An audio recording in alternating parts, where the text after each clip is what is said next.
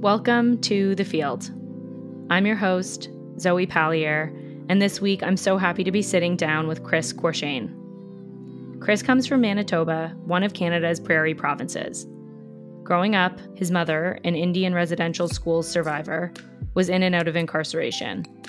Learning from his surroundings and doing what he needed to do to survive, Chris spent much of his adolescence in and out of incarceration as well. It was when he had his son that he ultimately determined to turn his life around. He shares about his experience of gang culture in Winnipeg in the 90s, about the impact of residential schools on his mother and in turn on his upbringing, and about what it meant for him to get the chance to turn his life around and to have a positive impact on the community he came from.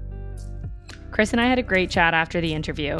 We talked about youth criminal diversion and the importance of programming and gang intervention for young people, about the work of Peace Builders, an organization founded by my mom about 20 years ago that does this work in Toronto. I really enjoyed our chat and we had it recorded, so we've added it at the end. If you want to have a listen, stick around. Season one of The Field is brought to you by Cassels, Brock, and Blackwell. Cassels has one of the largest business law practices in Canada and is a market leader serving all sectors for over 130 years. As part of Cassels' commitment to investing in local businesses that face systemic challenges accessing capital, they recently awarded a series of four financial grants with matching pro bono commitments to Black owned small businesses in the Calgary region. You can learn more about these grants and Cassels by visiting cassels.com or on Twitter at Cassels, C A S S E L S. Thank you so much, Chris, for joining us in the field. Thank you. Thank you for having me. Can you start by telling us just a little bit about your background and about growing up? Well, I was uh, I was kind of born and raised in Winnipeg. I, I went to the reserve for a while when I was younger, but I came back to Winnipeg when I was about 10, turning 11 yeah, I moved here when I was 11 with uh, my grandfather and my uh, my mother. And what was life like? Man, it was the 90s, so you know it was the height of uh, the height of gangsterism in Winnipeg. I remember back when I was a kid, that was the first thought you had coming to Winnipeg is you're either a gangster or a stick up kid or something. So, what was that like? If you can kind of take us back to that time, what did it mean to be at the sort of peak of uh, gangster culture in Winnipeg? Oh, wow. Yeah, I came to the city and I was living with my uh, my mother. She's a residential school survivor, and uh, I guess she just got out of penitentiary for armed robbery. She served a bunch of years, and then uh, yeah, I guess I moved to the city and I know it was like you'd see it everywhere. You'd see people hustling, big crews, and they'd all be repping their colors. And then when I moved in with my mom, she was like deep into it. She had a lot of friends that uh a lot of friends that uh that were involved in gangs. Mm-hmm. Can you just for anyone who's listening who isn't Canadian and doesn't know this history, do you mind just telling us a little bit about residential schools? residential schools. Well, I guess they were they were put here to. I guess it was a way of integrating First Nation people into.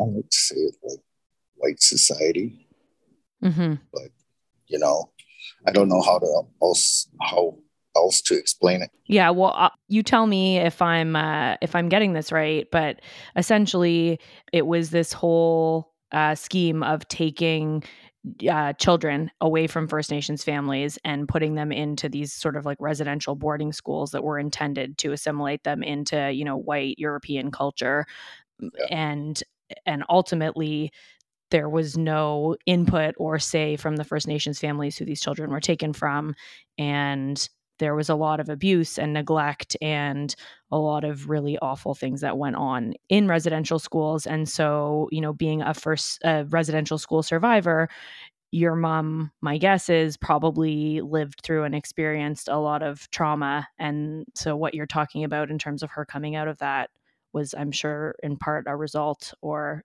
in part or largely a result of her experience there yeah well yeah, definitely because there's a lot of things that she didn't speak of.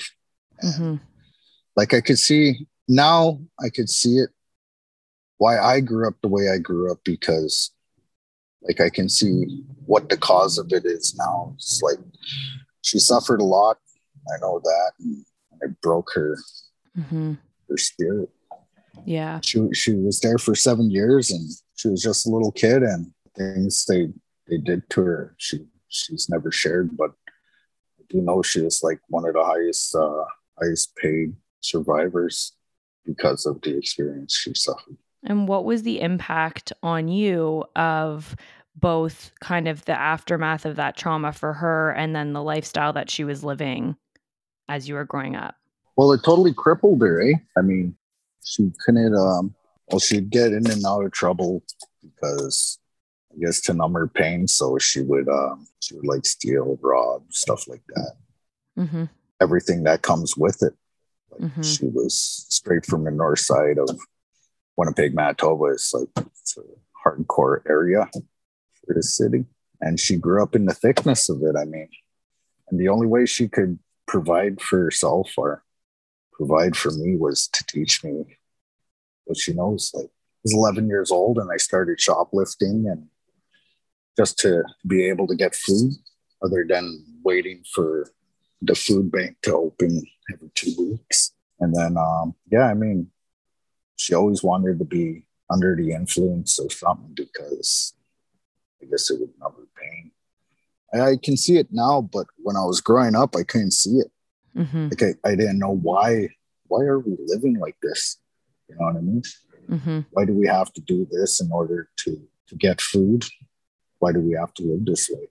Why are we living this way? And I didn't know why where it was coming from. You know? Yeah. I didn't understand it, but I just understood that the life that she was showing me was it was like it was something to be proud of for her. Like she felt a real family. She felt love and stuff like that in her groups that she was with. Yeah. Sense of security, somebody that can't hurt her.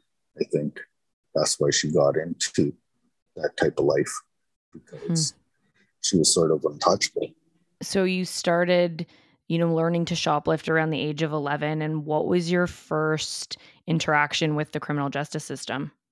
Oh, I uh I think I was about 12 years old or 11 and uh, I got thrown in uh, a holding cell for the weekend because I, I broke into my old house that my grandmother lived in, but I didn't know she she moved from there because of the divorce from her and my grandfather, and that's why I moved to the city because I was living in the reserve with my grandparents, but they did, they divorced.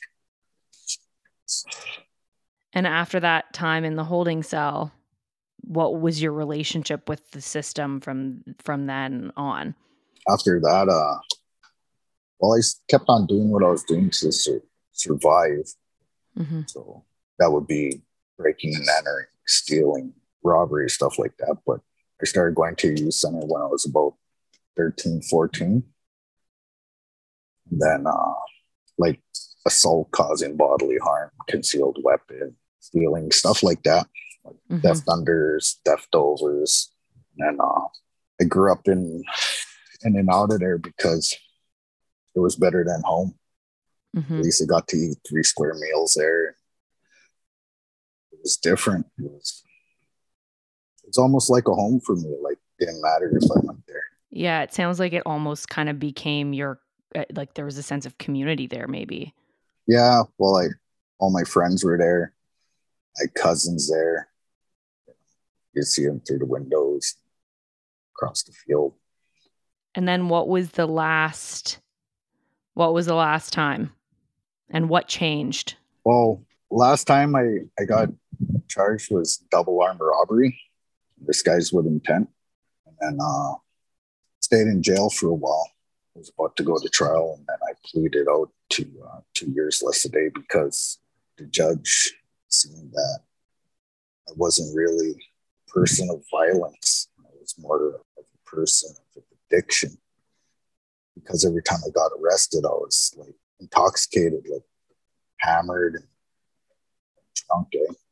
And then, uh, yeah, I had my son.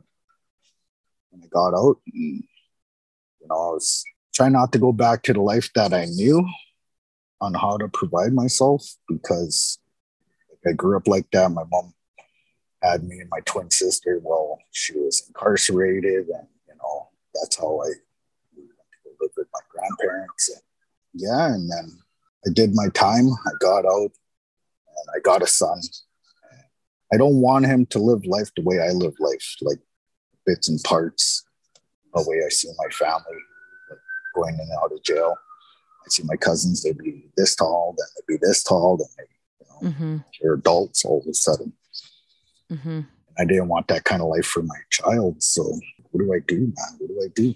Yeah. And after all of that time in and out of the system and that being the pattern, what was it like coming out knowing that you wanted things to be different and trying to change that pattern? Man, it was hard because when I got out, my gang life followed me. Eh? So mm-hmm. I had to do a lot of talking. There's a lot of meetings. But eventually I got out and then there was no support systems for me. And it's like, what do I do? So I got in contact with my probation officer, something I've never done before like, because it, it didn't matter to me. But when I had my son, I, I knew I didn't want to get back into criminal activity because like can't just let life repeat itself. Mm-hmm. So asked my probation officer, I said, Hey, Bill, I'm 24 year old uh, career criminal, ex con, and I have a child and I'm trying to change my life. Uh, how do I go about it? Like, what do I do? I mean, obviously, nobody wants me because I'm an ex con. I didn't know that there was there was places out there that gave people chances like and there's a lot of people that don't know Mm-hmm. And that's why they continue to cycle. So she gave me um, this number to call. She said she has a client that has the same kind of history as me. And he went to this place and he got a six month certificate. It's called Building Urban Industries for Local Development, Winnipeg here. So I gave him a call and I said, Yo, hey, I just got out. I'm on probation. He said, What you been charged with? And I told him I've been charged with uh, double armed robbery, but I paid my debt to society with my life. I did my time. And now I'm on probation. I got a kid. Now I don't know what to do. I'm, I'm not really good at anything. I don't got any experience on anything aside from criminal activity, what comes with it.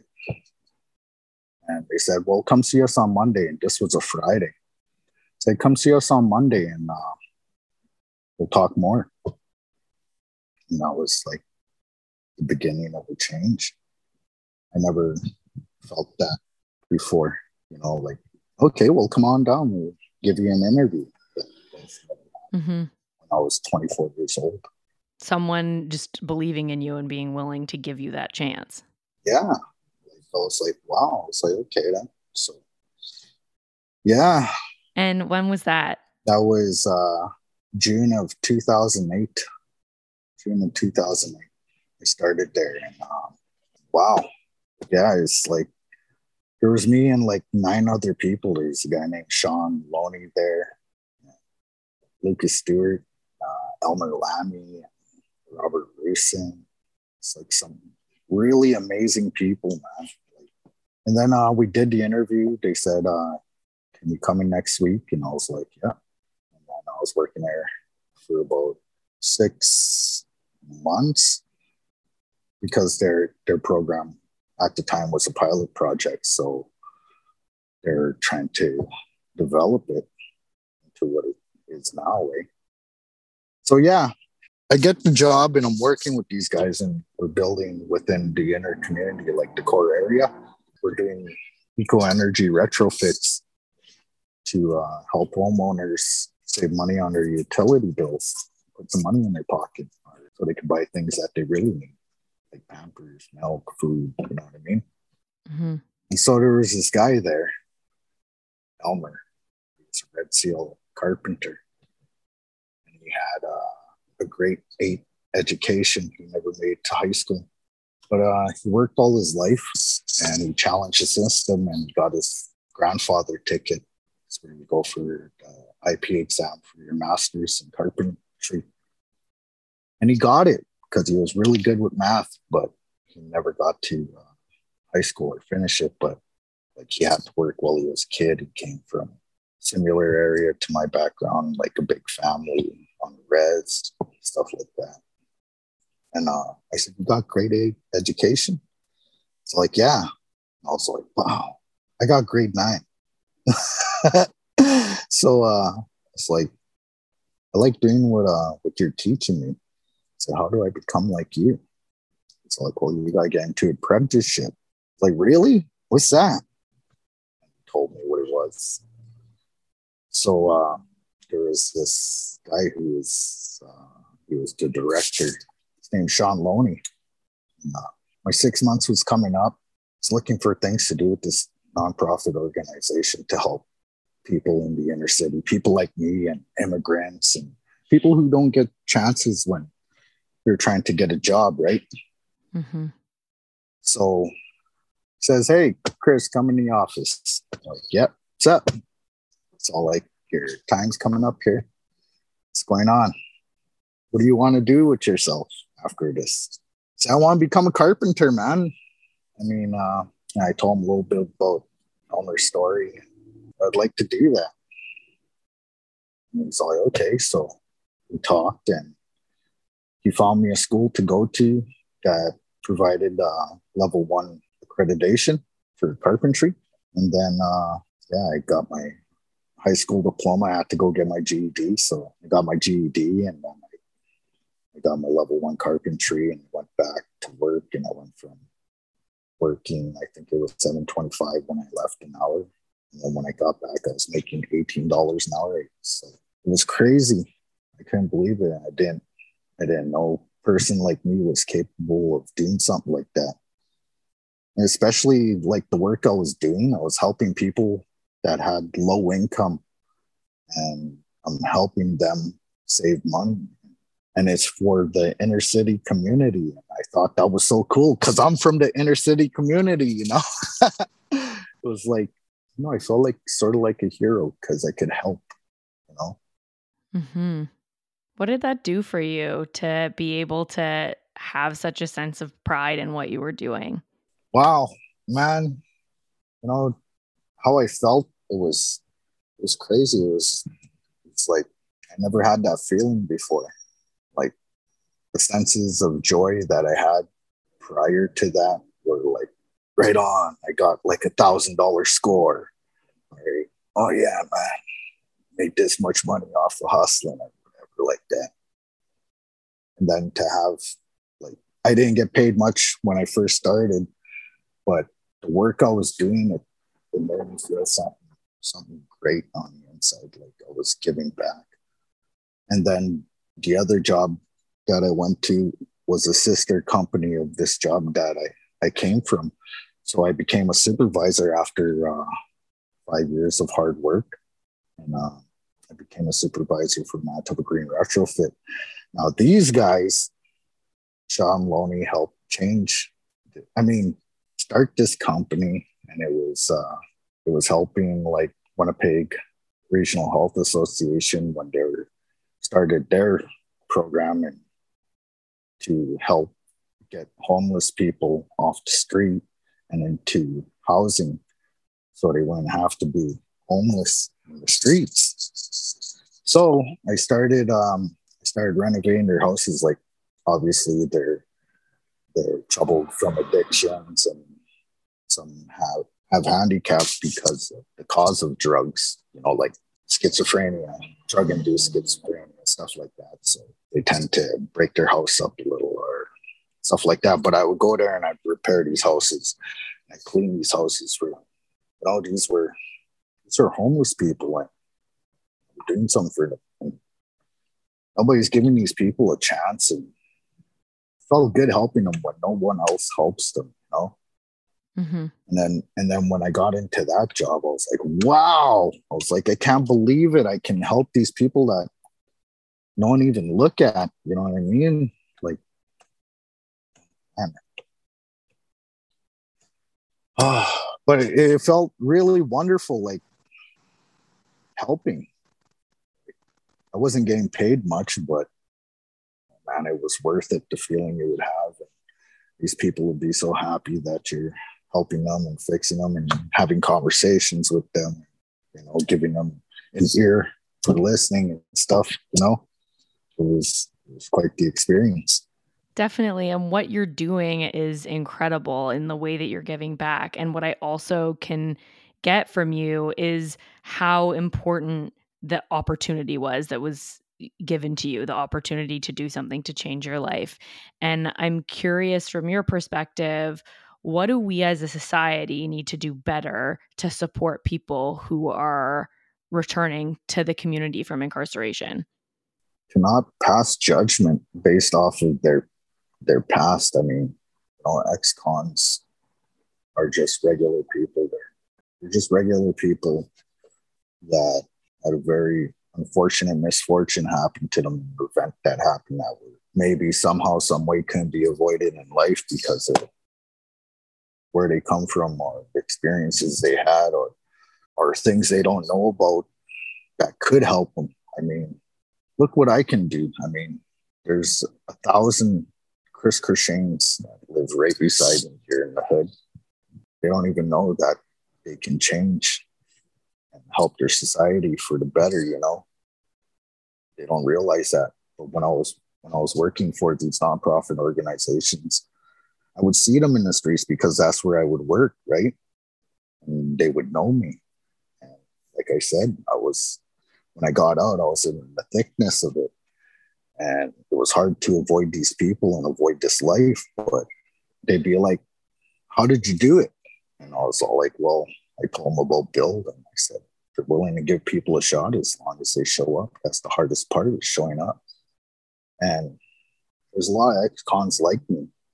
People shouldn't judge them just because of the events that happen.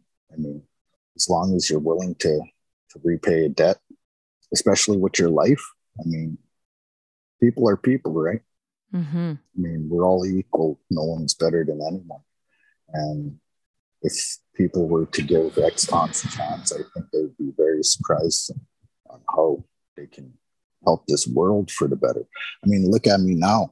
I'm an apprentice carpenter again. I had to start over because my ticket uh, expired the first time, but right now I'm an apprentice carpenter and I'm working all over Canada in First Nation communities, and I build schools for children uh, because it's a kindergarten to grade eight. These schools that I build, and I build water treatment plants. It's like fresh water for communities that have to boil their water half hour just to have a bath or clean themselves or drink. And I'm building nursing stations. I mean, I'm helping the, this whole country for the better. And look where I came from. Look at the lives that I changed. The ex cons that I told about this, how to do it, how to change your life. I mean, people will give you a shot out there. You just have to find it. I know it takes a long time and it's hard. It's a hard process, but I feel like I've I've affected a lot of lives and I continue doing my part to help society. You know, I mean, ex-cons ex-cons can be normal people too. If sorry, I'm just uh, feel a little emotional here. Yeah, I hear you because you have so much to offer and look at the way that you're impacting the world around you because somebody was willing to give you a chance. And our alternative is not to give you a chance and not to see something in you that you maybe hadn't even seen in yourself yet. And you know the revolving door continues. Yeah. You know um, i come from come from below the gutter man. Come from inside the dirt. And i i know i come from a troubled past and i know i've done wrong but i paid for it with my life and that a person gave me a shot look what I did with it. I I spent more than half my life in prison at that time from when I was 11 years old. 13 years old till I was 24 years old. I helped start uh, the first social enterprise in Canada to help immigrants and low income families. And I helped start the first one with a video I did with my life. And I helped so many communities across this, this country. They, they came and replicated the company that Sean Loney helped develop. And they spread it across this nation in their core areas. And if I can do that, if I, if ex con, ex gang member, you know, can come from the streets, from the gutter, come to be to become a good tax paying citizen, somebody that, you know, helps society benefit from the things that I do to getting my license, you know, to graduating high school, to graduating college. You know, I'm a college graduate. I just graduated last year, February 2020. Like, I can't Congratulations. believe. Yeah, like I can't believe the things that people like me are capable of. Like, give people a chance, man. Mm-hmm. Like you say, a revolving door, in and out, in and out. Sometimes you know, it takes more than one, two chances. Maybe it takes three, four, five, six, seven, eight, nine, ten, eleven.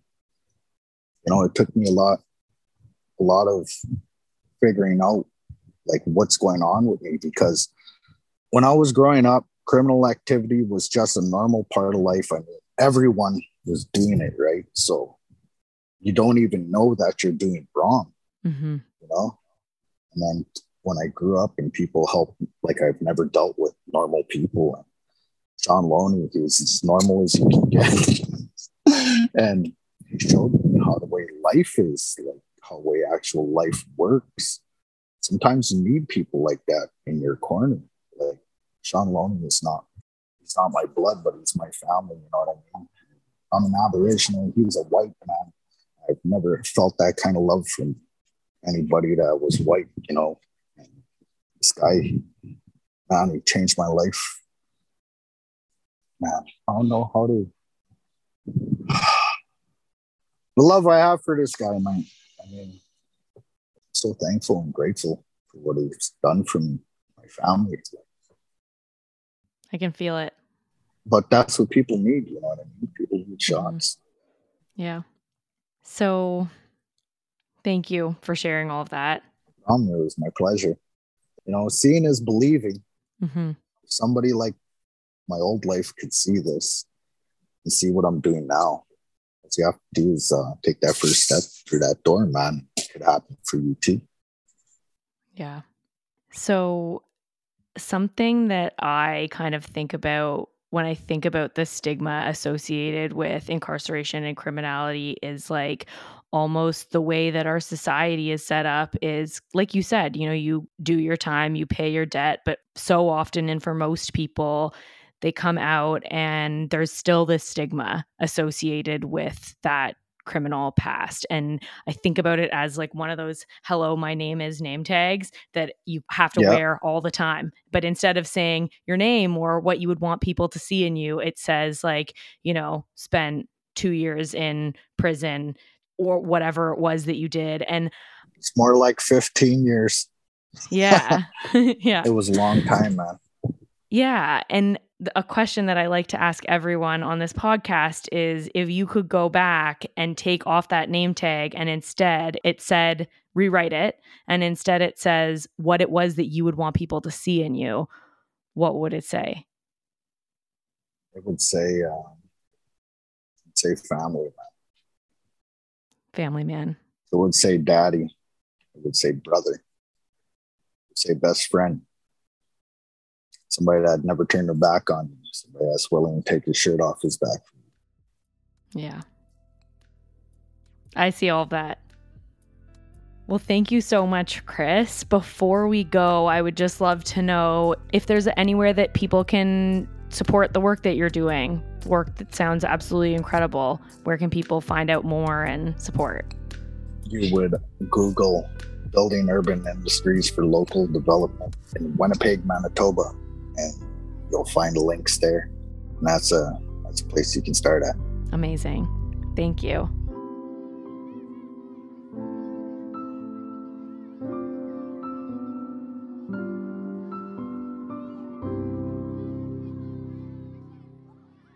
Thank you for listening. It truly means the world that you have taken time out of your day and spent it with us on our mission to shift hearts and minds and the conversation around criminality and incarceration. If you feel as passionately as we do that these stories need to be shared, there are a couple of things you can do to support the show. First, please subscribe on Apple Podcasts or wherever you get your podcasts. Second, check us out on Patreon at patreon.com slash the field podcast, where you can access more content like this. See you next time.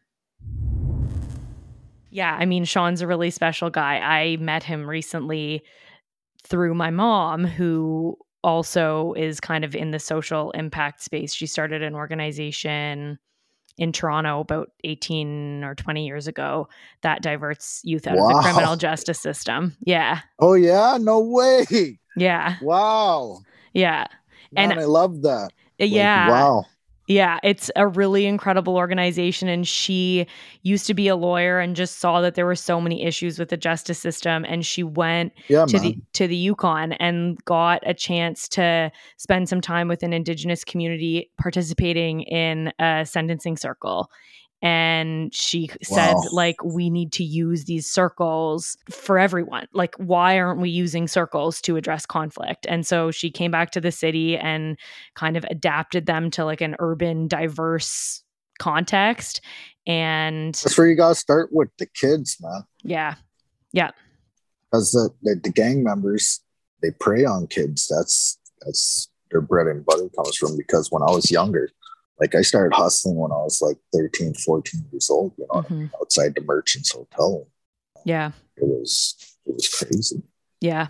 But your mom doing stuff like that, like wow, that's where that's where you need to get them. Like if I had somebody telling me like 13, 14 years old when I was doing like three months for a theft under 5,000, somebody said, oh yeah you can still get a job when you're 16 you can still go to school and nobody will make fun of you and this and that. Nobody will hold you against it as long as you know which doors to walk through. You know what I mean? Like it would have been so different for me. You know? Yeah, and to kind of tell you what's out there beyond what you're hearing in the gang, which is like only incentivized yeah. to keep you a part of it. That's right. Yeah. So that's amazing. Though. Yeah. Wow. Yeah, it's great work. And she met Sean, I guess, as a result of the fact that they're both kind of working in a similar space. And so when I started this podcast, she was like, "You need to speak to Sean Loney." so yeah, that guy's go. gonna be the future mayor next year. Yeah, you're you're doing incredible work together. Yeah, I love that guy, man. You know, he doesn't even know how many people he's affected, man. I mean, like I tried telling him that like a few weeks ago, and he's so modest. He's all like, "But I've done nothing." It's all these people that's doing the work. Sean Loney. You don't even know, man. So loving that guy. I love that guy.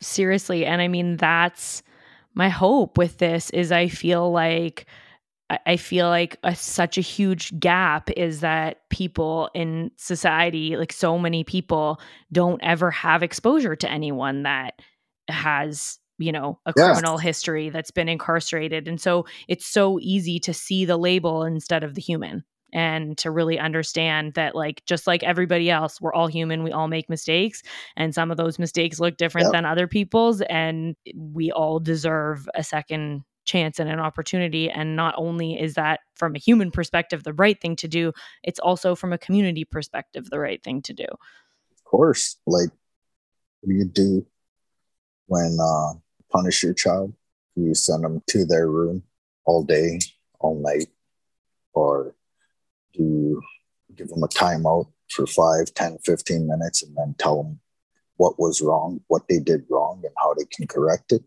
I mean, it's the same sort of thing. Yeah i love that analogy.